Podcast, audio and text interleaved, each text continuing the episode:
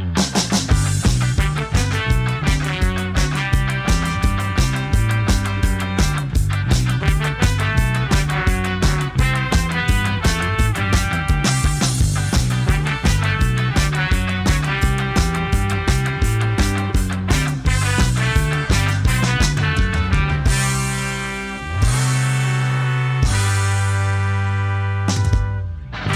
Hello and welcome. My name is Tom. This is the Enthusiasm Project premiere episode, first episode of season nine. Feeling fine. It's a new year, even though we're kind of already into it, but it's the first podcast of the year. And I'm so excited. I'm just so excited for the season. I really tried during the break to to think about where I wanted these 10 episodes to go and what I wanted people to be able to take away from them. And I'm happy with what I came up with. So I hope you're happy with it too when you hear it and when we get there. Uh, there is a lot to cover today. We've got some updates, we've got a voicemail, we've got topics to talk about, we've got all that stuff. But first, I would like to thank the sponsor of this episode and this season, Nobody. Me, myself. I, I thank you to me. That's very self congratulatory. Uh, there is no sponsor for this season, and uh, that is something that we're going to talk about because I'm super grateful that we had Riverside sponsor last season. That was like really awesome. It's the first time I've had any kind of sponsorship. It's the first time the podcast has done anything that aside from cost me money. So that was that was kind of cool. And Riverside was great and I have decided after that to I, I, don't think ever do a sponsor again on the podcast, but it's it's uh it has nothing to do with Riverside. They were amazing and they're awesome, and it could have been anyone. So it's very much a uh, it's not you, it's me kind of kind of decision. But I want to talk about that because I learned a lot from it, and I noticed that. I, I've always gotten questions from people about how to monetize and sponsor podcasts, and I never really knew because I never really done it. And then w- throughout last season, as the episodes are sponsored, I started getting a lot more questions from people who were wanting to get their show sponsored. And so I don't have any kind of definitive answers with any topics on this show. But what I can do is kind of, you know, the same thing I always do, which is share my perspective and my experience. And then you can listen to that and cherry pick it and take from it anything that you happen to find useful.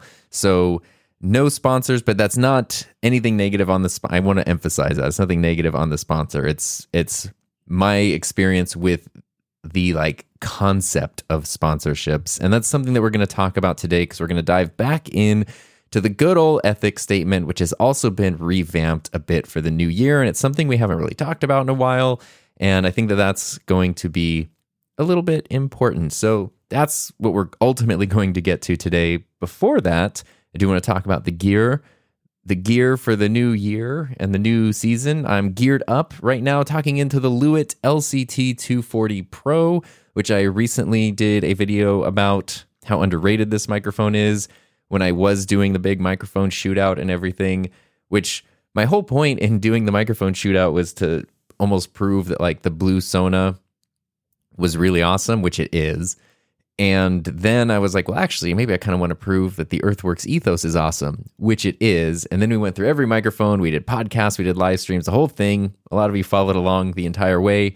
And ultimately, it ended up with the Lewitt LCT 240 like taking the cake when it came down to the final vote in the, the live stream we did. Uh, I forget the exact numbers, but it was something like the Lewitt got 79 votes and the other microphone it was up against, I forget what the runner up was, got 21 votes. So the Lewitt, like, it wasn't even close, honestly. And that's what I'm talking into right now. I have rigged it up a little bit differently because the reason I don't use it that often is it's so hard to mount on my boom arm and have it positioned the way I need it to be positioned using the shock mount and the pop filter that I like or that come that it's made for that are made for it. So I've rigged up the Elgato low profile arm in a way that I think might work and lets me position the microphone where I need it to be. So I'm going to try that out for a while, see how I like it. And everything is just running into the Rodecaster Pro 2. There is no Lewitt preset, but I'm using the NT1 preset. And I think that it sounds, even though it's not a Lewitt preset, I do think it sounds absolutely Awesome. So hopefully you do too. That's what I'm listening to today. So if you like the sound of this microphone, this one is such a winner to me. I've you know I've talked about this ad nauseum, but $159 for you know the mic and like the basic windscreen and stuff. That's pretty amazing. And since it's a condenser, it'll run on pretty much any interface, any mixer. You don't need the Rodecaster Pro 2 or anything like that. It's just an awesome microphone. So that's what I'm using today. And going into the Rodecaster Pro 2, trying to do as much editing on the fly as possible, which we will see how successful I am here because we have a voicemail that was sent in over the break. And it's from the always delightful Mr. Patrick Boberg, who uh, has been such a just a fun, awesome supporter of this podcast and other and the channel and other things for so long. And he sent a voicemail. I guess I'll, I'll we'll listen to this. We'll talk about that, and then we can talk about if you want to submit voicemails and things. I'll uh, I'll give you all the info how to do that. So before we go any further, let's hear what Patrick has to say. Mr. Buck, it is I, Patrick from Iowa, who may or may not have mouth trumpeted the original version of your theme song. Guess there's more to it than that, but whatever. Uh, no musical accompaniment today. Just um, wondering. So I quit Twitter. It was a hard decision uh, about a month and a half ago, and I've been on it since early 2008.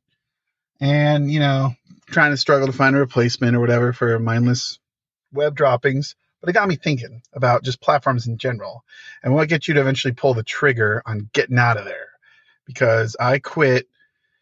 I have like, you know, quit in quotes Facebook several times and not touched it for months, but I never deleted my account. Twitter, I just said I don't want to be a part of this. Mr. Musk, it's yours. Have whatever crazy fulfillment you want with this thing. It's not for me. But with YouTube, I don't know if I could ever quit it. And I know it's your business is, you know, doing things on YouTube. So, uh, is there a threshold or could you see a world in which you would uh, be forced morally by your personal uh, moral, moral code to leave uh, YouTube? So uh, the podcast wants to know. Uh, talk to you later. Ah, so there was mouth trumpeting and instrumentation in that one. Thank you, Patrick, for this. And also thank you for um, assuming that I have a moral code.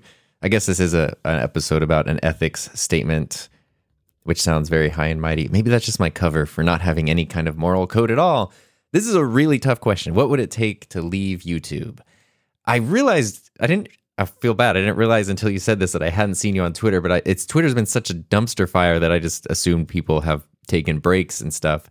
Um, let's talk about that a little bit. Not not Twitter, but other social media platforms, and at least how I view them. Like Facebook, as you mentioned I still have my Facebook account. I check it once a week, maybe, and I'm I don't do anything on Facebook. I don't interact with anything. I don't say anything. I just scroll, make sure that like distant relatives are all still up and running, and that's kind of it. So that's the function that Facebook serves for me.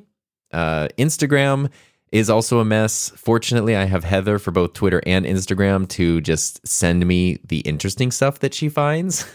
uh, so Instagram is a mess I pretty much just use it as an email inbox. And I do really like stories. I like sharing stories and I like checking stories. That's mainly what Instagram does for me, but that's pretty low pressure.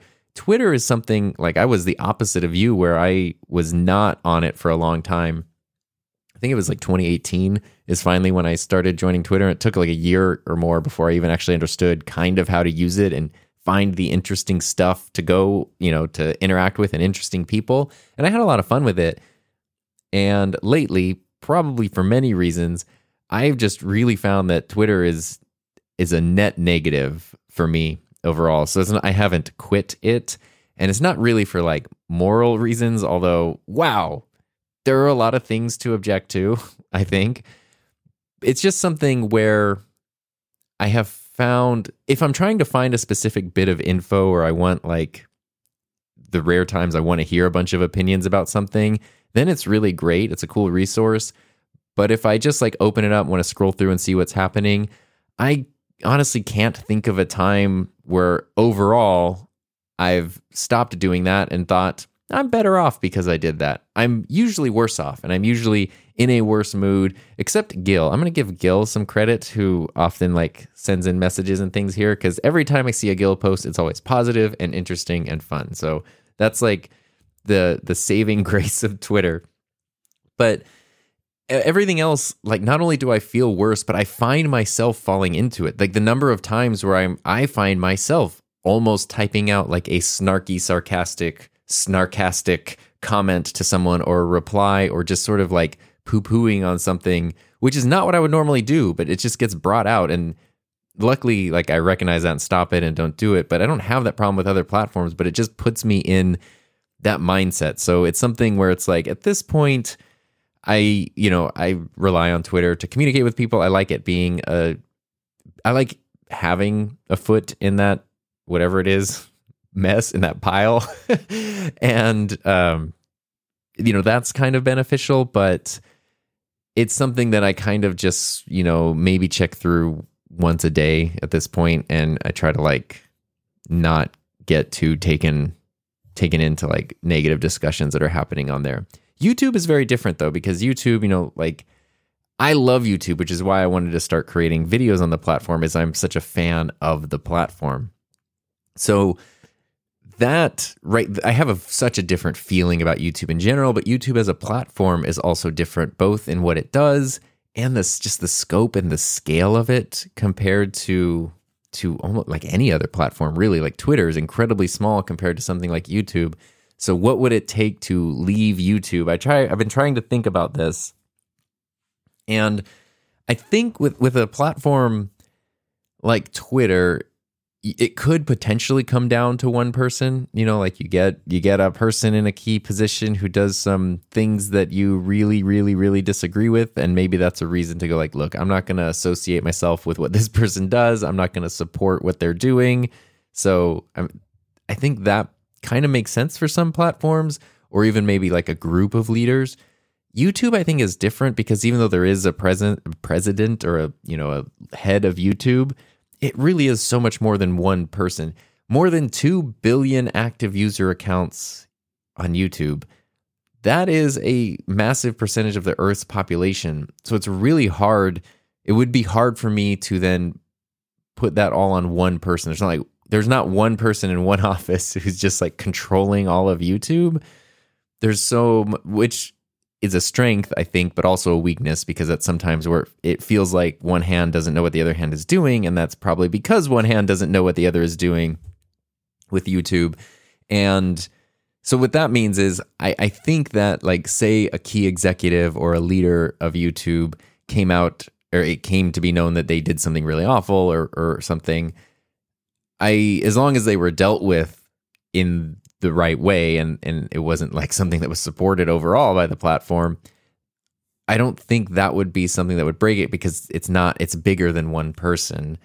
So i think for me the the the breaking points would have something maybe to do with like how they handle private data and security. I know google is a data company and we know they collect our data and i said data and data and th- they use it in all kinds of different ways but if it somehow maybe came out that it was really, really nefarious, really dangerous, really abusive, like there was something to do with privacy, data security that they were just not treating well and not not fixing or something, because that's a real that, that poses a lot of real risks to people. Maybe that would be something. And then the other thing, which which I actually don't think would happen, but maybe would be more likely, is if they they sort of start treating their users and their creators as just disposable cogs in the wheel, like just fuel for this this shredder machine of content creation. And I've been trying to think about how to put together an episode about this one specific topic for a while now, and I think I might be able to do it this season but it has to do with the 10 out of 10 ranking system on YouTube because I think that that is genuinely an actively harmful part of YouTube. And it's been out for a couple of years. It is universally despised. Nobody likes it. Nobody benefits from it. At best, somebody tries to ignore it. But there's no like, ah, it's great. I love the 10 out of 10 thing. Everybody loves getting a 1 out of 10. Don't get much on the world of YouTube is good. It means your video is number one out of your last 10 uploads. But that thing that you can't avoid and you can't turn off, not that that info wouldn't be helpful to have, but you can get all kinds of info on you. You can go in the analytics and you can drill down data to be so specific. That should just be in there. There's definitely times where you would want to know how your videos are performing against each other, how your audience is responding to it. But to have that unavoidably the first thing you see on desktop, mobile, whatever, every time you log in is is not a great thing and it's not helpful to anybody. It's not helpful to a creator, it's not helpful to the platform. The theory that I've heard which I'll talk about more maybe when we dive into this more, is that it, it is something that's intended to spark negative motion, negative emotions in creators to essentially scare them into creating more because YouTube runs on content that, as much as I hate that word, but that's literally it doesn't care what it is. It is just content.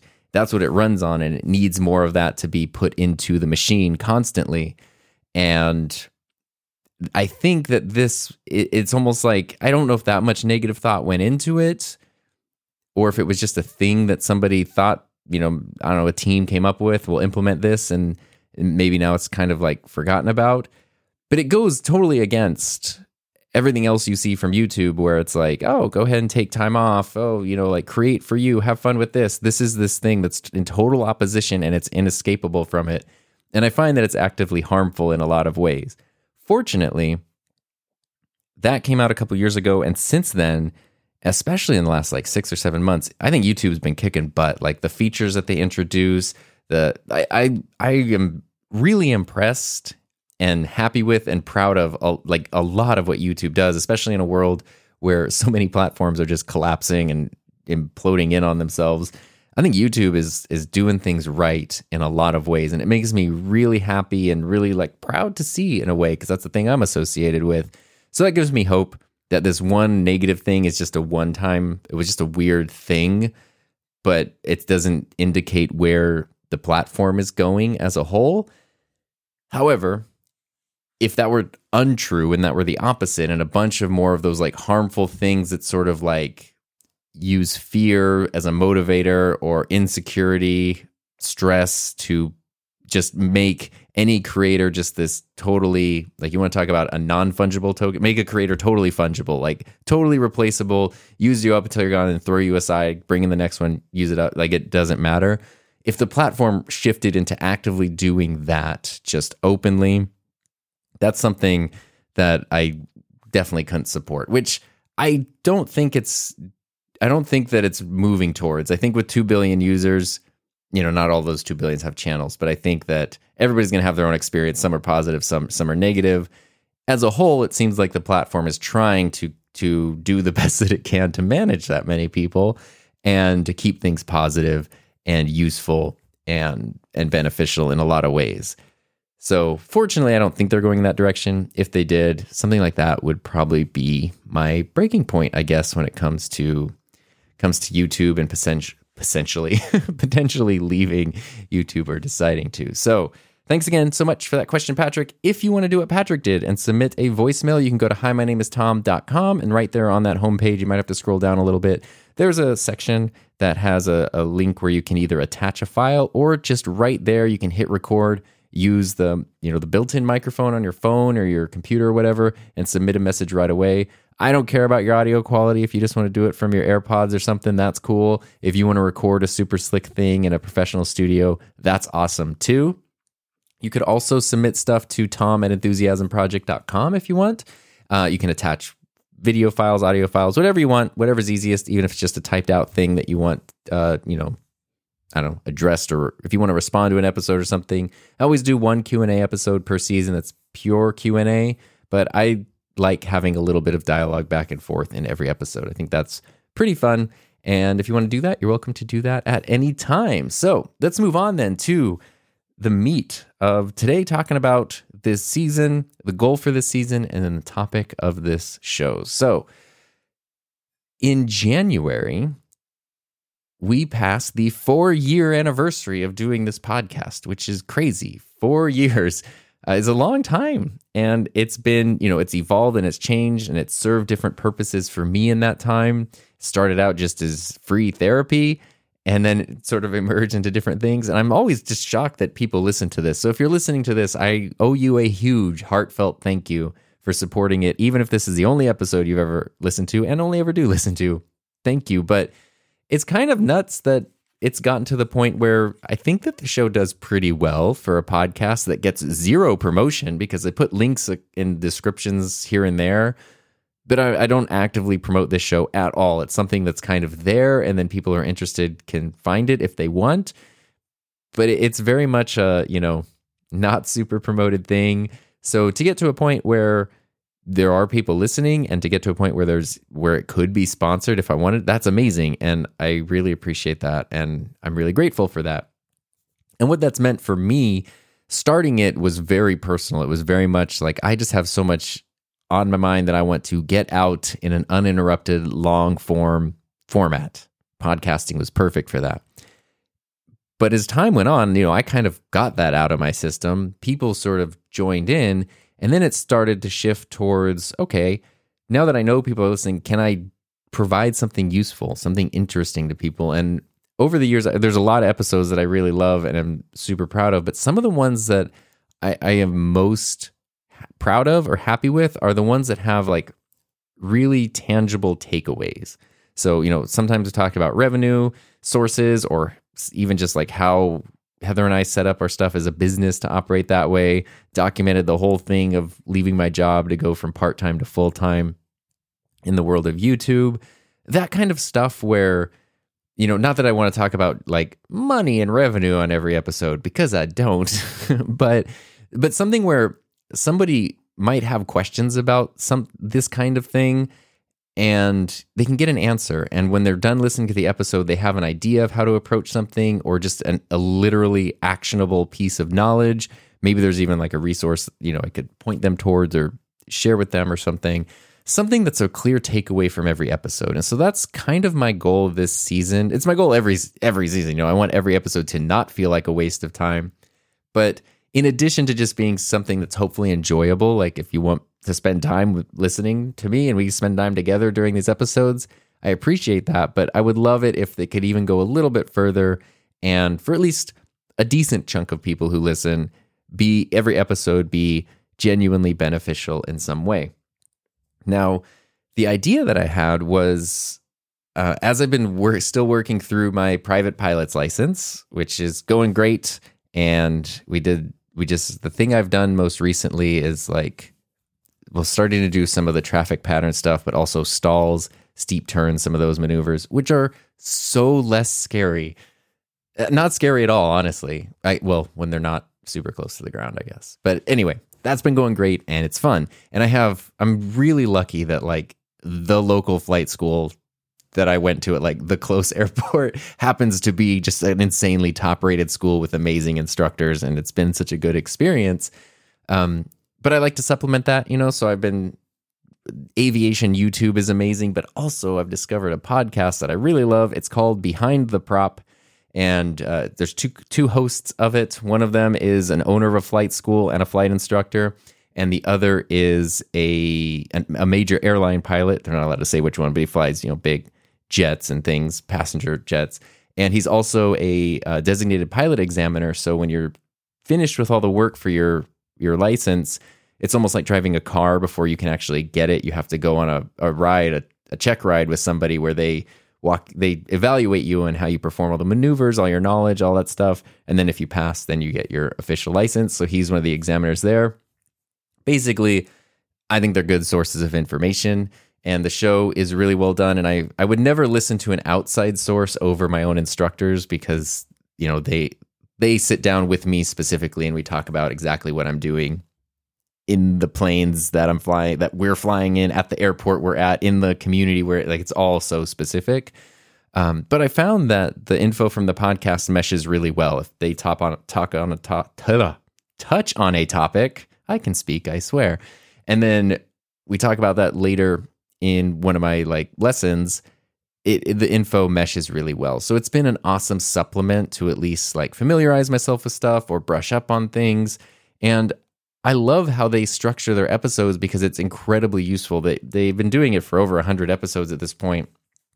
And you can go back and every episode just titled so there might be an episode titled stalls or radio communication, electrical systems, how to talk to air traffic control. It's all aviation stuff Some of it is more focused on general, some of it's more commercial, like some of it's beginner, some of it's advanced, but it's all aviation. And each episode is one just specific thing about it. And they focus on it really well, share insights, share experience, share best practices, you know, all that stuff. And every time I walk away having learned something or understanding something a little bit better.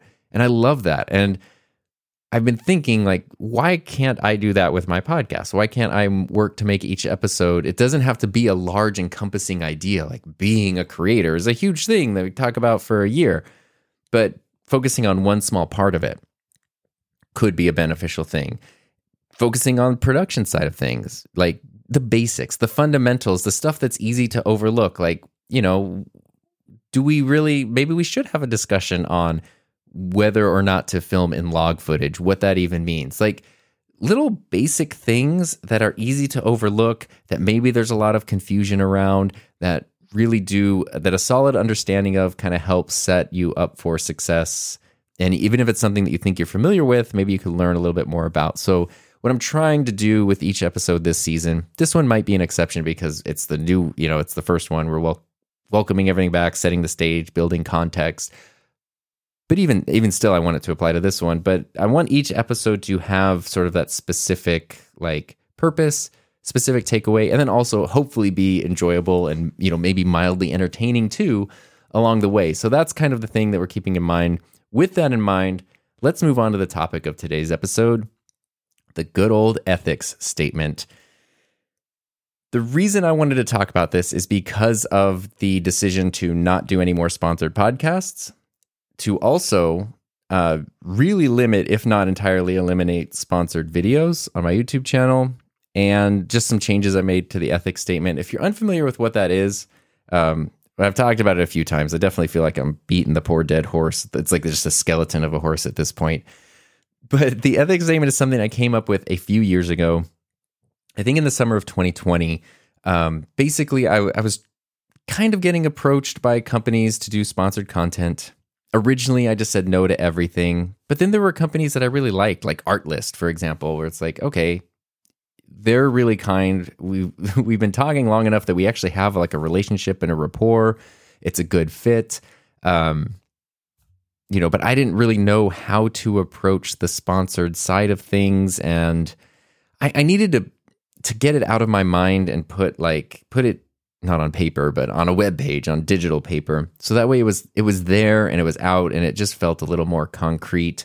And you know, there were great people like um, Kevin, basic filmmaker, has some outlines that I definitely was inspired by and borrowed from. Uh, and then there was who was it? It was a it was an interview with Marques Brownlee, and I think the channel was Mr. Mobile, where he has this huge page on his website. Um, who he has a channel with millions of subscribers, but he has a whole page that details like how he handles because his channel is so big, travel accommodations, if a company wants to put him up in a hotel or buy food, like he covers every part of it in in super detail, and I loved that transparency, and so I wanted to do something similar um, in a way that worked for me, and so I put together this ethics statement, which um, has been great. When I first put it together, it's it's pretty extreme in a lot of ways and I was definitely advised to take it down. Like I had a lot of friends and even just sort of like semi-distant acquaintances like you're hurting yourself, you're shooting yourself in the foot, take that down. No one's going to want to work with you. And I was kind of like that's sort of the point. Like I I, I've described it in the past as it's a field of broken glass. And if somebody wants to crawl through that and then still do something together, you know, maybe they're the maybe they're the person or the company, the brand to do something with. Um, but now, though, I, I could only hope that was going to be the case then. Now that we're coming on two and a half years of having this, and it's guided every bit of sponsored content, brand deal, free product that's been sent for several years now, hundreds of videos, podcasts, everything. I feel like I can speak to the ethics statement in a little bit of a different way. And I've also modified it and changed it a little bit. And so that's what I wanted to go through and kind of share, especially as it comes with sponsored content, which we're going to talk about at the beginning. So uh, if you want to follow along, I put a link in the show notes, but it's also just hi, my name is tom.com. And then you can click on ethics or slash ethics uh, right there. And if you like this and you want to steal it. You can steal my ethics statement. It's very ethical to steal this and modify it as your own. The only thing I would say is don't just blindly copy and paste it because it's pretty personalized to me. So make sure that it that it's in line with your you know the the things that you care about and how you want to approach things. So you might want to change things, shift things around. I've seen tons of people with versions of it on their websites and stuff, and it's awesome. It makes me really happy um, that it's been helpful, but it also makes me really happy because I know that this is a it's a really solid resource to keep you on track, to protect the relationship you have with your audience, and to stop yourself from being taken advantage of. Not that well, there, actually, there are really scuzzy brands who will try to take advantage of creators. This filters them out extremely well. So, like, I hear horror stories all the time of creators working with these companies, and it's like I've never had any of those problems because it just filters out all of the companies who would be those problems. There are definitely companies who I've sent this to and never heard from them again. A lot of small, you know, little ones, but also some big ones. Sony is an example. um, finally, like Sony finally reached out. They were super nice. They wanted to do something. I'm not even 100% sure what it was. And I was like, yeah, you know, just to make sure we're all on the same page before we get started, here's a link to my ethics statement. This is how I approach all partnerships. You know, let me know what you think. Totally understand if it's not a good fit. That was about eight months ago, and I've never heard from them since. So it doesn't work for everyone. It will cost you partnerships, relationships, sponsorships, opportunities. If your goal is just to have as many of those as possible, this is a terrible strategy. But at the same time, every brand that I have worked with has been great to work with. And I don't have any of those horror stories, and everything's been, you know, easy and drama free. And on my end, too, the ethics statement does put you as the creator in the, the driver's seat. So it puts you kind of in, you know, I don't want to say a position of power because they could just say no and walk away. But it, it does give you control over what you're making. The the the opposite to that or the converse to that is that you do a good job, right? That you are a responsible person who's working with integrity and you know you're treating the brand respectfully. Some people I've seen get very defensive with brands and it comes across as just being extremely rude and entitled. And that's not what you want to do. Like I think the reason the ethics statement can work for me is because it is also followed up with like professionalism and kindness and and appreciation and gratitude and, and relationship building and that's a really really important thing. So if you want to follow along with this if you want to borrow it it's on the website hi my name is tom.com slash ethics uh, or you can just click on the link in the show notes. And all the way i have it is it's just a page on my website. It's a little bit long. I started it with just bullet points but before that i do like a preamble just to sort of contextualize because i'm huge on context and that's uh, that's the ethics statement. So I'll just read it to you, and we'll go through and I'll point out things that are important because I have modified stuff. Especially, I've modified a few things uh, at the at the start of the new year, but also just in the several years that I've had it. You know, things have changed. Uh, so it starts out by saying my channel isn't the largest on the YouTube platform by any means, but I truly value the relationship I've built with a global community over the past five years and hundreds of videos. And that's true. But the reason I wanted to put that there is it lets me link to the channel. So if somebody stumbles across it, they can find the channel. Um, I want them to know that I don't think, especially, I think at the time I made this, the channel had, I don't know, 20,000 subscribers. I, did, I didn't want to think like, oh, you got five digit subscriber number and you think that you're just like king of the world right now. So I wanted to make sure I know it's not the largest. It'll never be the largest or anything close to it. I get that but it has been something I put a lot of work into, and it it is something people appreciate, and that is an important thing to me. So that's why I put that right as the start. Something I added recently is this next little paragraph that says sponsored content is extremely rare on my channel. If I choose to work with the brand, it will always be because I actually use the product or service myself and genuinely trust the brand to provide excellent customer service and support. More importantly, I will always make it abundantly clear that such content is sponsored. If I don't explicitly say a video is sponsored, then it's not sponsored. Simple as that. That is for this page is for everybody. It's for me. It's it's a guideline for me, but I also wrote it trying to keep in mind a viewer who might find it and go like how does this guy like what is he doing is he getting paid for all this stuff and i also keep in mind from a brand's point of view so i'm trying to like talk to all of those audiences those three different audiences at once I thought it was important to say that sponsored content is extremely rare. My ethics statement is not a beg for sponsorships at all. Um, so I want to be clear that it's it's always stuff that I actually use and like. The thing about the brand providing customer service and support, I did definitely get that from Kevin, basic filmmaker, because it wasn't just about trying to tell someone about a, a neat thing, but it was knowing that if something goes wrong, if, if they feel they're stuck out in the cold, they're not going to be left in the cold. They're going to get the service and support that they need. There are awesome, you know, awesome tools and resources out there, but I definitely wouldn't trust the company behind them to, you know, to step up and make things right if something goes wrong. So those aren't the kind of things I would want to work with. Um, and I also want to make sure it's super clear anything is sponsored. Um, I used to spend so much time disclaiming whether or not something was sponsored, and I've just adopted, thanks to Doc Rock, I've adopted the philosophy if I don't say it's sponsored, it's not sponsored. Some people are going to accuse it things of being sponsored, and that's that's their problem, I guess. Uh, the next paragraph in bold. this is also something I added recently. In general, I prefer not underlined not to create sponsored work. If I do partner with a brand, you can bet they've seen this page and that I've been able to build a relationship with them over an extended period of time based on mutual trust and understanding. So, right there, I'm not begging for sponsorships. Beyond that, I think it's important to question the purpose behind a sponsorship. For me personally, a sponsor should support and enable what I do. Ideally, it's a win win win situation, which always makes me think of that episode from The Office. Uh, it's a win win win situation for the viewer, the brand, and myself. My channel has never been and never will be an extension of any brand's marketing department. This is also a new paragraph. And I thought it was important to think of like what is a sponsor what is a sponsorship? Right? Like what does that mean? Um, obviously, it's not an altruistic thing on a brand's part, and it's not supposed to be. The brand is getting something out of it. They're getting advertising, promotion. If you think of sports, you know, uh, an athlete is sponsored by a brand that is because that brand thinks that athlete is a good person to invest in because they're good at what they do. That athlete then gets probably some money. They get gear from whatever that company is. They wear that gear, it has the logos and stuff all over it. People see the logos, like you know that's that's that's sort of like a mutually beneficial sponsorship, I guess. If you think of like old broadcasting, well, even current broadcasting, commercial breaks, it's the whole point, right? Like the point of a TV show is not the show, it's the commercials for the most part because that's what's selling the ad space on the channel.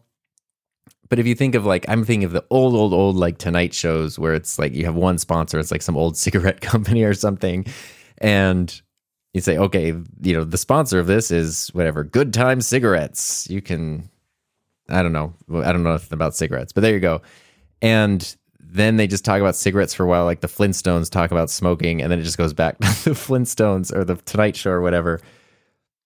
That is kind of almost like how YouTube sponsorships work. But there is also the other side where, especially in the world of like modern digital online creation, sponsorships can almost work like patrons, not not Patreon, but the idea behind Patreon, where it came from back in the day, you would have, you know, like an artist who's making something and they would have a patron that supported what they do to make stuff.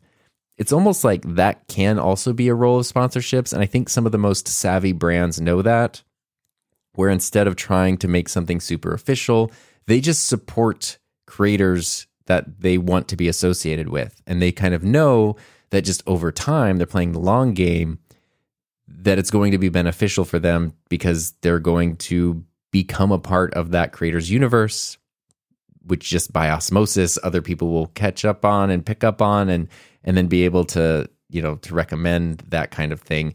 So for me sponsored content that's kind of where i lean. It's like is there something i would be talking about or sharing anyway okay that maybe is something that could potentially be sponsored and every company I've worked with, every sponsor thing I've done has always been after establishing a pretty long relationship with a couple, at least one person, if not a couple in that company. So it's not just like they approach me out of the blue, yeah, we'll do this thing, but it's like we get to know each other, we talk for a while, and then, you know, later on, months later, they're like, hey, we have this idea for a thing. That's usually where it's all kind of come from for me personally. So, um, but I prefer not to do sponsored work because it's. I, I guess here's why. This isn't in the ethics statement, but this is why. Like, I don't want any more podcast sponsors or anything. there's a financial need, right? Like YouTube ad revenue is all over the place. You know, you can do stuff like create courses and offer freelance work, whatever. You can do all these things to to drive revenue. But a sponsorship is a pretty solid thing. You know, you do this, you get this amount of money. That's pretty much how it works. And even there, there's a, there's a couple things. So one thing that I've done several times, which has confused companies, is they will say they will say like, "Hey, we want to do this thing. It's it's sponsored. Are you interested?" And it might be a company I'm interested in working with. Like for example, I'm trying to think of the one that I did recently. I think it was oh, it was Motion VFX, who I love. They're great. Um, I've not done a sponsored thing with Motion VFX, but they've offered several times. And they they basically like pitched a rate that was way below my rate. It was like less than half of what I proposed. And so I said, no, no, that's okay. Which is not like a hard, you know, it's not no hard feelings. Like, yeah, this is my price. You don't meet that price. Okay, fine. That's completely okay. Um, and then it was funny because I have a relationship with the person. I was telling them like, um, it was afterwards. They were asking something. They were like, "Oh, did you see we released something?" And I was like, "Yeah, that's awesome. I'm really excited to use it. Um, I'm working on a video all about like motion tracking." And they were like, "That was the video. You didn't want that to be a sponsored video. Like that was the sponsored video." And I was like, "No, but you guys didn't didn't want to do my rate, so I didn't want to do it." And they were so confused about like, okay, you gave us a rate, we gave you a lower rate, you said no to that, but then you made the video anyway for zero dollars? How does that make sense? And to me, that makes perfect sense because anytime you do something sponsored, you're almost putting yourself at risk a little bit. It's different in different niches, different genres and stuff, but in my niche, like the camera, photo, audio, video world, there I feel like it is potentially hurting your reputation or integrity to do too many sponsorships. For, not that you're doing anything wrong, but the perception of the audience when everything becomes sponsored and too many things become sponsored. And so what that means is, you know, for me at least, what that means is I will charge a higher rate than maybe like a another channel of my size would cha- charge, but that's also because I know that I'm potentially running a risk of alienating the audience. And the way to avoid that is to avoid doing too many sponsored things. So if somebody does something sponsored, that means I know I'm not going to do another one for another at least like two months. So it's not that they're just paying for this one sponsorship, they're paying for like that. It, it's that opportunity cost of not doing something else for a while because I don't want to oversaturate things with sponsored content and I'm building that into the rate price basically. But on the on the on their end, what they're getting is a really good video. It's going to be up forever. It's not just you know we're sponsoring this video that's coming out this week. Cool, awesome. You'll probably see the biggest bump, um, you know, soon. But that video is going to be there forever. It's going to be in the catalog forever, and you never know in a year or two. For some reason, the algorithm decides to to take that video off.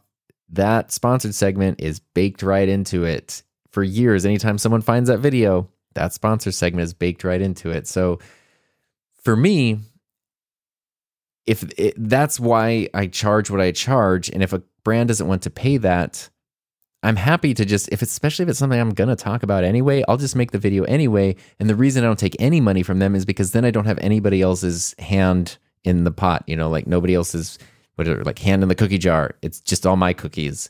And yes, I could make an extra little bit of money, but then I have to deal with a contract. I have to deal with some kind of expectations. I have to deal with, you know, lines of communication and sched- like all of this stuff that is a pain and that I don't want to deal with. Whereas if I'm happy to not take that money and never have to think about those things, to just do whatever I want, make whatever I want, say whatever I want.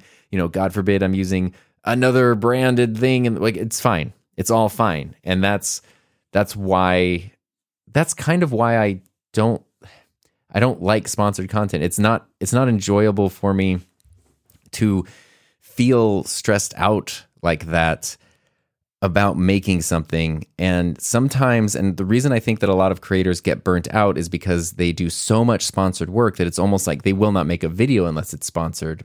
And I get it. You got to pay bills and you want to make a savings. And how long will this YouTube thing last? You know, put a, build a little nest egg to, you know, while you can kind of situation. Like, I get that. And financially, it's probably a smart thing to do but creatively and and to make it something that you want to keep doing for a long time i think that leads to burnout because you're just doing client work at that point your channel has just become an outlet for client and for marketing and that's why i said right here in this part of the ethics statement my channel has never been and never will be an extension of any brand's marketing department.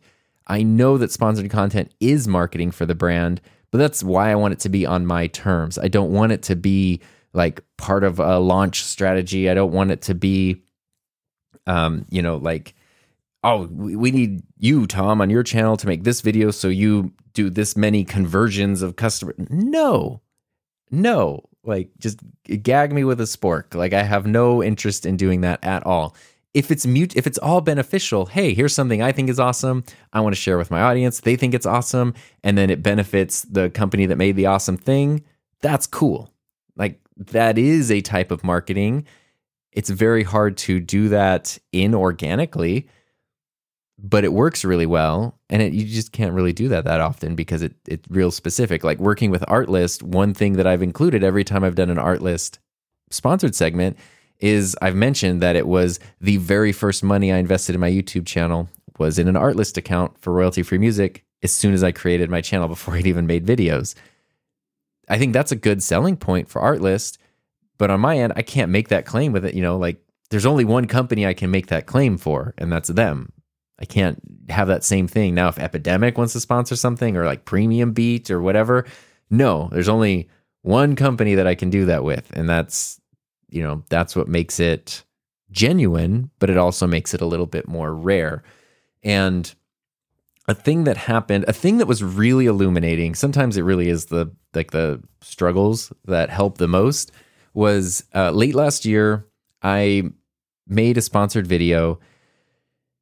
You know, because these freaking flying lessons, it's really expensive. it's just, there have been a couple times where I'm like, well, maybe I could do a sponsored video, and that will uh, that will really pay for some lessons there. That's that that kind of a that kind of a thing. Um, and so I made a video. I was really proud of it. I thought it was a great video, and it would just be a natural fit for a sponsored segment. And so I pitched one they said yes. And I was like, great. So I literally, after the video was made, I filmed a, a new section for it and put it in that was sponsored. So the video was done before it was sponsored, which means there literally is no change in the video because it's sponsored. I just added a segment, which I thought was a really cool sponsored segment because I was able to like weave it in in a cool way with the video. And I had so much fun with the video. Um, it was like, I was really proud of the video. I had a ton of fun with it. And it was my worst performing video of 2022. I don't I don't know. A, a, month before I had done a video on a similar topic that was one of my best performing of the year. So I don't know how these things work. And sometimes a brand will ask you that. They'll be like, we'd really love to create a, a viral marketing campaign. It's like, oh, yeah, yeah. If I knew how to make a video go viral, wouldn't I just do that like every week? Like, why am I not doing that? I don't know. I don't know how to do these things. I just make what I make and then hope for the best is kind of the strategy. Um, this video, I was really proud of it. I had a lot of fun with it. It didn't do that well. It was one of those ones where when it came out, it you know it was 10 out of 10, bottom of the barrel on YouTube, not doing well. YouTube's giving you the messages of like your audience hates you and this video, just give up. But the the comments on the video were really positive so sometimes that happens where it's like, okay, this video is not performing well, but the people, the very few people who are watching it are really liking it and they're really getting something out of it. And sometimes that's enough. Sometimes, you know, what more do you need? And so I was happy with that, except that it was a sponsored video. And I felt terrible because, you know, they didn't approach me and I was like, fine, you want sponsored to get put in here. I approached them and said, hey, do you want to sponsor this thing? They said yes. And the video performed terribly, so badly that I, I never, we'll talk about this in a second, but I never guarantee any level of performance on a video. But even still, it performs so bad, I had to reach out to them and go, okay, it's been several days now. I know that you're not going to get any return on this investment. If you want to not pay me, I can just cut out the sponsored segment and we can forget about the whole thing. Which they said, no, it's fine. We don't want to do that. Um, but uh, they've also like never asked to do anything since then. So, which is fine. Um, the problem with that was I felt so I felt the same way as if like I had been evaluated by a supervisor and gotten a bad evaluation. Like I had done something wrong, I'd gotten in trouble, I had I had, you know, let people down, I had disappointed someone, I had failed people, I had wasted other people's money. Uh, and then I started to dislike the video that I made. And this was really frustrating, but it was a really eye-opening experience because I had to go back a while later and rewatch that video and go, this video is great. I mean, like, I don't, you know, it clearly YouTube hates it. Maybe other people hate it, but I really liked it. And I had so much fun making it and I was so excited about it that by all of those measures, it's a very successful video. It was just because I felt this outside pressure because even though there is no guarantee of views or performance or anything, you know, you you want to not disappoint people. You don't want to let anyone down. And I felt like my video had disappointed a client basically. And it was like, wait, wait, wait. This is my channel, my video, my thing here. Essentially, it came down to I never want to feel that way again. And then with Riverside and the podcast, Riverside's great. They were super great to work with. They were ultra kind and ultra supportive, and it was really fun to have a sponsor for every episode. Uh, and that was that's literally it. Like, there's no more to the story. But on my end, making episodes, like there was even an episode where Bailey submitted a question. He was like, "Oh, or, uh, I don't know if we can talk about Ecamm, but do you do this thing with Ecamm or not?" And I was like, "Yeah." It does feel weird to like question wait should i be talking about ecamm if a different company not that they're direct competitors but they kind of overlap a little bit. Should i be talking about that? There you know there were even times and topics where i was sort of thinking like oh maybe i you know I, it was just in the back of my mind. Not that it actually changed anything about the season but it, it was oftentimes in the back of my mind like oh i would hate for them to um not uh to to get mad about something that I said. And I was like, no, no, no, that is the last thing in the world. Even if that's just in my own mind, walking into my studio and recording something with that in my mind sucks. And I don't want to feel that way anymore. And that is why I don't want there to be any any more sponsor. Like I want the beauty of being able to just make the thing I want to make how I want to make it for the people I want to make it and it's just like pure and if it's good, that's great. If it's bad, that's fine, but it's it's pure and it's not because of anything else. So that was those two things together um along with just how I've always had a conflicted relationship with sponsored stuff led me to like okay, no more podcast sponsorships because the podcast is really something special and even though fortunately um the sponsorship I had didn't interfere with anything I wanted to do on the podcast, I never want to be in a situation where it could potentially do that. And then other sponsored stuff, like I did a video with Sennheiser last month, who are just some of the nicest, most amazing, and super talented people around. And they were awesome because they were pitching a sponsorship thing for their profile microphone, which I used last season.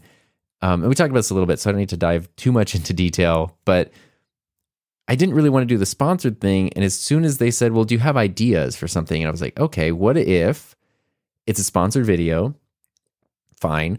But what if then we give microphones away and we like make all these big donations of microphones and audio gear to schools and educational programs and individuals and Sennheiser was 100% on board with that. And so when I made that video, I didn't have any of the icky sponsored feeling. Um, we were all on the same page about we have no idea how this is going to perform. so that's fine. But because there was such a, a, a kind of a neat purpose for it. Like the sponsorship wasn't just, you know, paying my bills or flight lessons or something, but it was actually like benefiting other people. It was it was a really exciting and fun thing to say like this video is sponsored and check this out. This is what that means.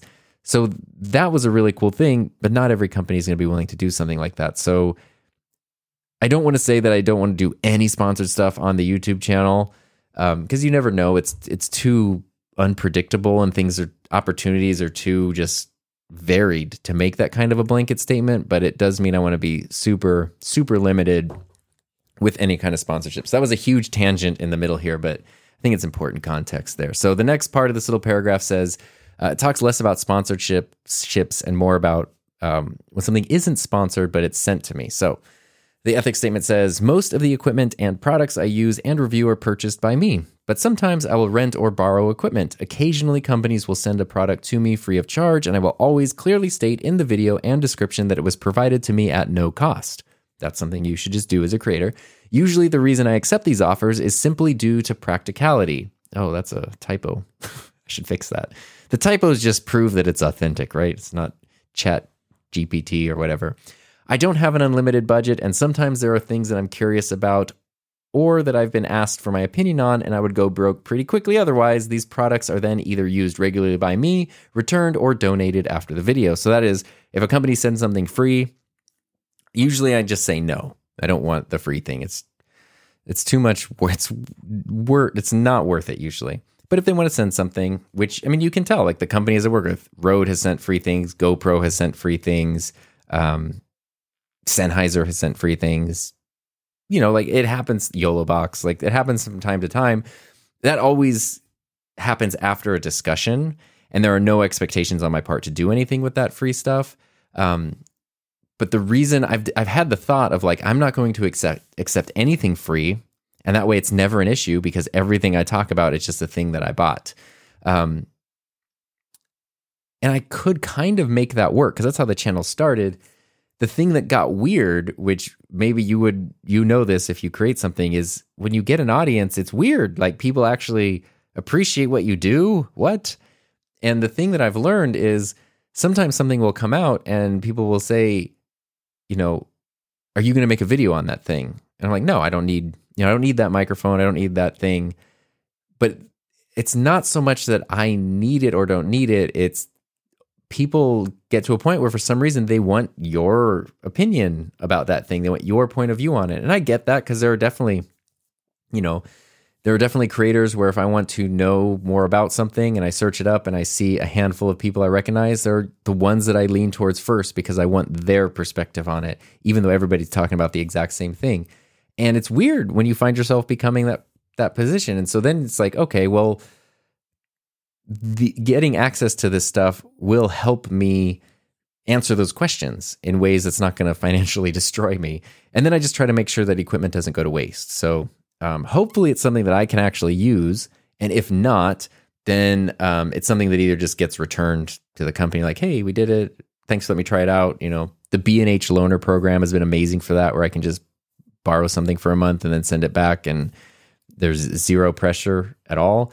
Um, or I'll give something away or donate it to somebody, you know, who will use it. Whatever it is, the thing the thing gets used. It's not just sitting around never being used. That's kind of the goal there. Um, the last part of this intro paragraph says offering free products never guarantees a positive review or even a review or video at all.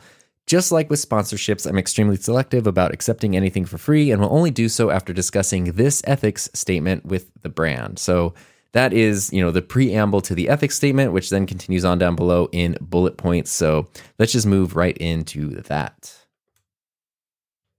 So this section is probably like the the meat and potatoes of the ethics statement. It starts off by saying, "All that being said, everything we just went over, there are a few additional non-negotiable points I'd like to share for the sake of clarity. I've made all of this info publicly available to viewers and brands alike so that we're all on the same page."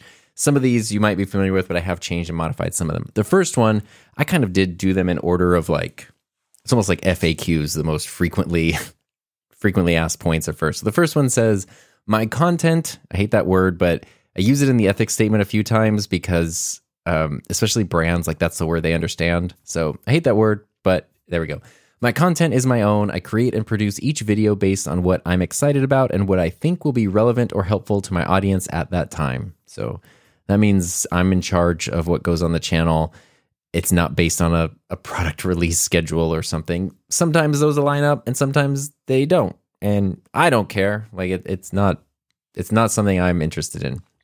Second point, my content is my own. I create and produce each video based on what Oh wait, that is the first point. Ha.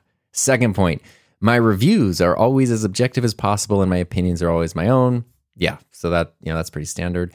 Uh, I do not submit previews of videos to anyone for approval or revisions, no exceptions. Lots of times brands will ask for this. It's not an unreasonable unreasonable thing on a brand's part, but if you if you have an established relationship with them, you know, and at this point I can point to a YouTube channel that has hundreds of videos on it and be like, see how none of these videos have like, you know, crazy profanity or violence or anything wildly offensive in them other than terrible jokes.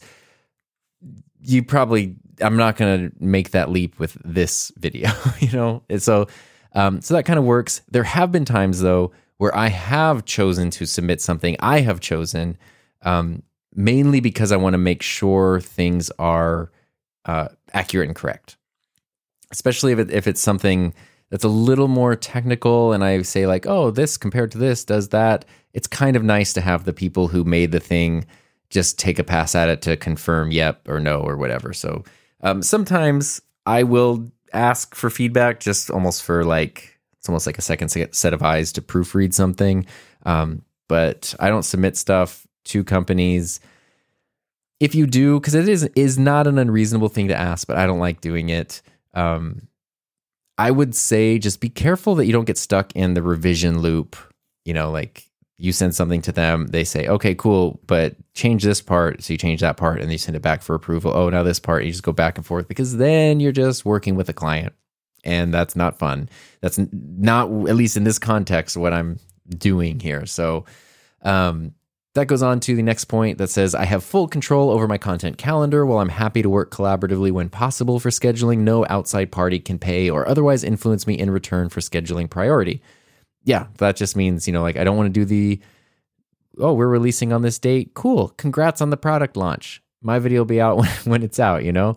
Um, that's that's basically what that means. Recently, I did a video with Nanlite, which was great. They were also, this was a sponsored video that we agreed on back in like September, but then things got pushed back. So the, the lights didn't come out. I didn't make the video till January because their schedule just got pushed back. So it was interesting because I ended up making the sponsored video after I had already hit the point where I kind of didn't want to do sponsored stuff. But Nanlite is great. They're like the coolest, nicest. They genuinely trust, at least my experience was they genuinely trusted me as a creator, just were excited to to talk about the lights. I told them I didn't want to do like a product showcase. There'd be a sponsored segment where I could say like, "Hey, there's these new lights. They have these features." But the video itself is going to be a tutorial where I'm just I happen to be using these lights in the tutorial, but the concepts apply to everything. They were totally on board with that, so it was very very easy to work with, um, and I, I really really like that. But the lights, the product release was on a Tuesday. My upload date is a Thursday, and so um, before the release, I started getting some messages that were like, "Hey, you know, let us know if you need anything before the launch on Tuesday. And I was like, just a reminder, my upload date is Thursday, so the video will be coming out on Thursday. It happened to be a good fit for that Thursday, but I wouldn't have hesitated if there was something that made more sense that week to then push the sponsored video to the next week. So I'm just pretty straightforward with that, and it is what it is. You know, I have control over my calendar. I think you should too. Next point just because a product is provided to me at no cost does not mean I will review it or feature it in a video. And then this is underlined I do not make videos in exchange for free products or services. That's pretty clear. But the thing I really want to avoid is just in case somehow I end up saying yes to somebody sending something, they send it, don't make a video about it. I don't want the pestering, like, we'd love to see that video. When's that video coming out? Like, luckily I haven't had that problem because of this statement right here. But I know so many people who have those stories and it, it, gets really aggressive where there are brands who have even reached out to like people's spouses and their friends like on social media. Can you talk to them and make sure they, you know, it's it's some $40 piece of junk that like no one even wants and they're harassing this person nonstop to make a video about. So um Speaking of cheap junk, the next point says I never work with Amazon resellers, only directly with reputable brands. I have no problem if things are sold by Amazon, but what that means is like I don't want to to work with you know like like there are certain products where you can buy that exact same thing, literally the exact same thing, but just with different logos stamped on it, and you know just being resold on Amazon. I never work with those sellers, only with actual companies. So I'll work with Sennheiser on something. Cool. You could go on Amazon and buy a Sennheiser thing, but they're not an Amazon reseller, you know, that kind of thing. And that's just to make sure that the stuff that the brands that I'm working with are real brands, basically. Uh, next point I typically avoid pre production versions of products and software and prefer to use what will actually be delivered to other customers. This one could be very limiting for you if, if you include it, because a lot of times, if you're working on a product before a product launch, the hardware might not be finalized, the software or firmware or whatever might not be finalized. And that's why you see a lot of reviews and things that are like, oh, I'm using pre production firmware or pre production version of this. Um, I had to do that a little bit when the Rodecaster came out, but that was a such a weird situation. Um, and I tried to make it super clear in every video, even to the live streamer. There was like a banner scrolling across the top that was like, I am using beta firmware. And then Rode was awesome because they just made the beta firmware available to everybody. So it's like, I need to let people know I'm using beta firmware because stuff changes, but at least it's a version of what anybody could get on their Rodecaster. Um, but the reason for that is because it makes the videos out of date really fast because as soon as the thing actually comes out, stuff has already changed and now your video doesn't make sense. But also, I don't necessarily think that's super helpful. You're reviewing something that people aren't actually going to be using. Like they're they might not get the same thing that you have. They might not have the same experience or get the same results because it's not going to be the same as what you're using. But if you say no to that because that's the only way a lot of brands can get pre-production things out to people, that means you'll likely be excluded from any of those pre-production releases. So that's fine with me. I have no problem being excluded from those, but it might be something that you want to be a part of. You know, that's why I said go if you were to borrow this, go through and make sure every point aligns with what you actually want to do and actually care about. You might not care about some of this stuff. So cut it out, you know, like take it out of the ethics statement. Next point I appreciate when companies offer information about their products and services, but I will only include what I think is relevant and necessary in any videos I create. So if you work with a company or do a sponsored thing, they might send you something that's like a whole fact sheet or a slide deck of product information, which can be very helpful in just making sure you don't give out incorrect information. But at the same time, you probably don't need to include like every bit, you know, when a company releases a product, they want you to know that like the fact it's affected by gravity is an amazing new feature. Like, okay, it exists in the physical universe, put that in there. Maybe you don't need to include everything. And maybe you know what you're interested in, what your audience is interested in, and that's the stuff that you can focus on including. And you can gloss over the stuff that nobody else in your audience cares about. Somebody else, it might be more relevant for. Uh, to build on that, the next point says, uh, I will work to seek answers for anything about a product or service that I don't fully understand to make my videos as accurate and helpful as possible. That is a message to, you know, prospective brands and stuff where it's like, I know I'm making all these demands, but I also want to let you know I will if I don't understand something, like I I don't want you to tell me what I have to say, but if I have a question or I'm unsure about it, I will make sure that I ask the question. Uh, while it usually makes sense to include certain links in video descriptions or social media posts, I retain full control over what is shared on my accounts across all platforms. My social media, kind of as we talked about at the beginning of this episode, is a mess, so I don't know why a brand would want to advertise on that anyway. But sometimes when you do sponsorships, they'll say, We'll pay you for this YouTube video, and then we also want two Instagram posts and four stories or something like that. Um, I don't do any of that, and I don't want a brand to control where a link has to go or what, like, I'll put what I think is relevant where I'll where I think it's relevant is basically, and and a lot of brands hate that, to be honest. Um, I never include additional social media promotion. The next point, yeah, this is something I added recently. I never include additional social media promotion and sponsorship agreements, Instagram, Twitter, MySpace, etc. I wish I could promote stuff on MySpace. Uh, next point YouTube's includes paid promotion option will be checked anytime a video features a product or service that was provided at no cost, even if it's not an official sponsorship. This is something that, according to YouTube, you should do. If something's not sponsored, but you were given it for free to make that video, technically you should be clicking that paid button. I kind of hate that rule because there's so much gray area and it it misconstrues things because it it literally puts up a logo of a hand taking money at the start of your video and it's like includes paid content. It's like, whoa, whoa, whoa, whoa, whoa. Okay. It includes a thing that was sent for free, but I'm I'm the amount of time and effort put in this video negates any kind of benefit for getting like the free widget. Um, I wish there were some more clarity or some, you know, I I, I don't necessarily like that rule, but I like being upfront about when something was provided for free. Technically, you should click that box, at least according to the way YouTube is set up now. So that's what I do. Uh, next point I'm more than happy to let others share my videos as long as the video post links directly to the original video uploaded to my YouTube channel. Videos may not be re uploaded elsewhere. Sometimes a, a, company might want to take uh, the video file that you have and put it on their own channel or share it somewhere else. If that's what you're making the video for, if it's a sponsored thing for somebody else's channel, that's fine. But if you're making a thing for your channel, at least if I'm making a thing for my channel, I don't want it to go on anybody else's channel. It needs to stay on mine. I will definitely copyright strike them or claim them or whatever if it, if they do that.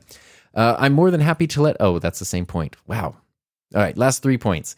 If I find myself considering a sponsored campaign that includes other creators, I will work to confirm that there is a representative mix of genders, ethnicities, orientations. Yes, that is because I'm a woke leftist, um, whatever it is. I just don't want to be in the thing where it's like, here's the thing that came out, and it's it's 15 dudes that all look the same and have the same perspective. Um, I would rather make sure that like, hey, is there going to be a a diverse mix of people in this campaign? Companies usually won't tell you, you know, like you you can probably get an idea based on what a product is, who else might have it, but they don't tell you like, oh, we're sending one to you and we're sending it to these other eight people over here. So you don't really know. Um, so the best you can do sometimes is just go like, hey, I know other people have this. I would like to know, like, you know, is it a diverse mix? Is it that kind of thing? And depending on the company, they may be more upfront about or not. But if you're also evaluating the companies, you know, holistically, you might also know um, how they, not even just representation wise, but just in general, how the company operates. You would know if they're in line with what you are in line with or not. And you you probably have an idea like you know if if they've done marketing campaigns that are diverse every point up until now there's a good chance this one will be too. So even if they can't tell you exactly who's there, you might make some assumptions, but it's usually a thing that's worth asking. Sometimes it's a thing that the person you're talking to might not have ever even considered before. Um, so it's, if nothing else, it just reminds them that you as a creator are thinking about that and it's important, whatever it might be. For me, it's, you know, representations and thing, but for you, it might be something else. Next point. I do not guarantee any number of views. This is actually like like kind of the last point. I do not guarantee any number of views or any amount of audience engagement on my videos or content. As much as I want everything I create to perform well, there are too many variables beyond my control for me to make any claims regarding potential viewership. And then I added this part, but I do watch all of my videos before publishing, so I guess I can guarantee at least one view. And that's true. I can guarantee one view because I'll watch it to make sure that it uploaded correctly. And then, oh, this we were talking about this earlier. Uh, I forgot I added this recently. The last point just says side note. I do find it funny when brands ask for a video to go viral. If I knew how to do that, why wouldn't I make every video a viral sensation? That's just like, again, thinking that somebody is going to go through this, read it, and then want to work with. I just want us to be on the same page. I have a link to this ethics statement on my contact page on my website, and I love it even if we never end up working together, it's really nice when someone will reach out from a brand and say, Hey, Tom, I love your channel, not just the generic copy paste thing that they send to everyone. Um, we're working on this. We'd love to send you one, or we'd love to get your feedback on something. I read your ethics statement. I think like they reference the ethics statement in their initial message to me. Already, we're off to a good start. I do have a little closing paragraph under that that just says, Thank you for taking the time to read and understand my ethics statement. This probably doesn't cover every scenario under the sun, but it should give you a pretty solid idea of how highly I value the integrity behind what I do and the relationship with anyone who takes the time to check out something I've made. Ultimately, I just want to keep making fun, have having fun making videos, and that sustainable fun disappears without these guidelines. If you're a creator yourself, please feel free to take this ethics statement and make it your own. And if you have any questions, there's my contact info. So that is the ethics statement. Um, it is one of the best tools in my creator toolkit. And I can't say enough good things about it. And it does evolve and change over time, but I've never evolved it in a way that loosens up, you know, like where it gets less ethical I've changed and evolved parts of it, but it, it usually is just to work for me. I've never been like, oh, I'll never, never submit a video for revision. Nah, sometimes I'll submit a video. Like, I, I really stick to these guns and modify them as needed, but not to only for the betterment of the creator side of things, if that makes sense. And it is definitely some, it is brand unfriendly. Like, it is something, if you have this and you refer people to it, you will lose sponsorship opportunities, partnerships, all that stuff. You will. But the ones, it's an amazing litmus test. The ones that go through and still want to work with you after this are you you just will have a better experience, I think, and you're going to save yourself from a lot of nightmares that a lot of creators have to deal with because they don't think about these things or they just you they see an email from someone that says sponsorship and they get dollar signs in their eyes, not even dollar signs. For a lot of creators, especially if your channel's smaller or just starting to grow, that first time you get a offered something sponsored, it's like it can feel like, oh my god, I did it! Like I, I did it. This uh, this is I'm made. This is a sign that I've made it. I have to say yes. And you just you know you're so excited that you just want to agree to a thing because it feels like yeah you're finally getting there. And I would encourage you to keep keep level headed about that and remember that you don't want to work on something for years on end and put so much time into it and then sell that out for a single paycheck. Like you you want to keep doing this for years on end. At least I do. Maybe you don't, but I do. Um, and if you do, if you want to do that, having these measures in place to protect it and to protect yourself and to protect what's special about it is incredibly important. So I'd love to know any thoughts or anything, or if you've used this and it's been beneficial to you. So feel free to share those or reach out if you'd like to. I we went a little bit long today, but that's cool. Hopefully that's okay with you. And that wraps up this first episode of this season. So, as always, you know, feel free to reach out, send messages. I appreciate you listening. We'll be back next week. We, as in I, will be back next week to share something that is hopefully fun, interesting, has a nice, tangible takeaway. And in the meantime, thank you for sharing your time with me. I hope you have a safe, happy, healthy, fun rest of your week, and I will see you next time.